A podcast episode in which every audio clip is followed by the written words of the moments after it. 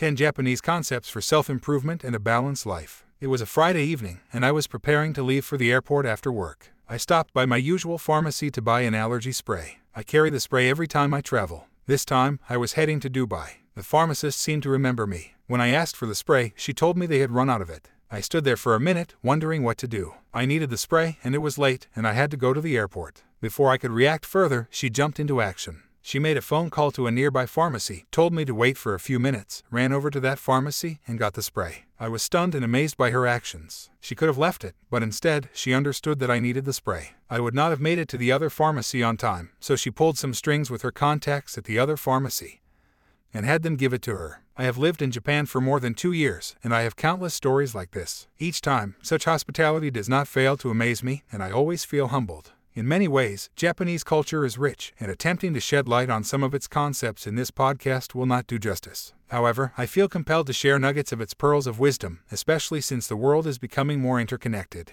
The chances of being in a multicultural team, whether for work or social reasons, are increasing. In learning and appreciating other cultures, we can learn to see our own culture through their lens and become empathic. I have compiled 10 Japanese concepts that we can use to improve ourselves or gain some perspective on how things work in Japan. Omoiyari. As above, omoiyari means caring and showing sincere consideration for others. Japanese fans made the headlines in 2018 when they tidied up a football stadium after the game. Omoiyari is also manifested in the designs of products. For example, Japanese high tech toilets have a warm seat, washer, and a sound to cover those unpleasant noises. Practicing omoiyari is said to help build compassion and empathy toward others. Ikigai. Ikigai is the Japanese term for the state of well being induced by devotion to enjoyable activities, which leads to a sense of fulfillment, according to Japanese psychologist Michiko Kumano. It is said that in Japan, people who have a purpose in life live longer. Your ikigai is what gets you up every morning and keeps you going. Wabi Sabi. Wabi Sabi is a concept that encourages us to embrace our imperfections and accept the natural cycle of life. Everything in life, including us, is in a state of flux. Change is the only constant, everything is transient, and nothing is ever complete. By practicing Wabi Sabi, we are taught to be grateful and accepting and strive for excellence rather than perfection.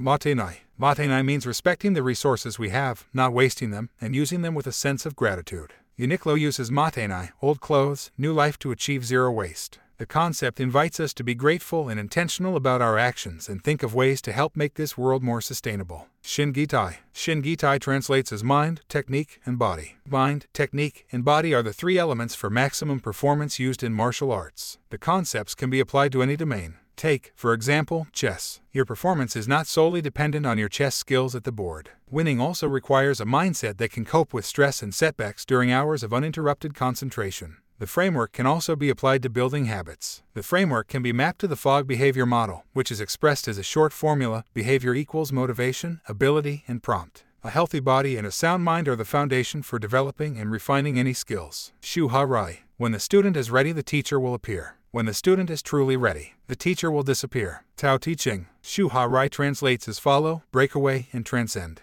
It is a way of thinking about how to learn and master a technique. There are three stages to acquiring knowledge. Shu, learn the basics by following the teaching of one master. Imitating the work of great masters also falls in this stage. Ah, start experimenting, learn from masters, and integrate the learning into the practice. Ri, this stage focuses on innovation and adapting the learning to different situations. Imitate, then innovate. You may want to check Clark Terry's formulation of this model imitate, assimilate, innovate. Kaizen. Kaizen is a method of continuous improvement based on the theory that small, ongoing positive changes can be significant. Kaizen reminds us to let go of assumptions and perfectionism. It teaches us to take an iterative, progressive approach to change. This concept is vital to instill good habits and achieve excellence. Mono no aware. This concept describes having empathy towards things and their inevitable passing. This concept reminds us that nothing in life is permanent. We should willingly and gracefully let go of our attachments to transient things. The way she acted was what we would call omoiyari in Japanese, which means going out of the way to provide impeccable service to the customer. It saved me time and stress. So that is for today. Hope you like this episode of mine with great ideas, great life. You can follow us on Instagram. At the end, I want to thanks OpenBox team to bring me here, as well as my dear friend Avril to bring me here. You guys can read my book Become Smarter every day. I am co-author of that book with OpenBox team.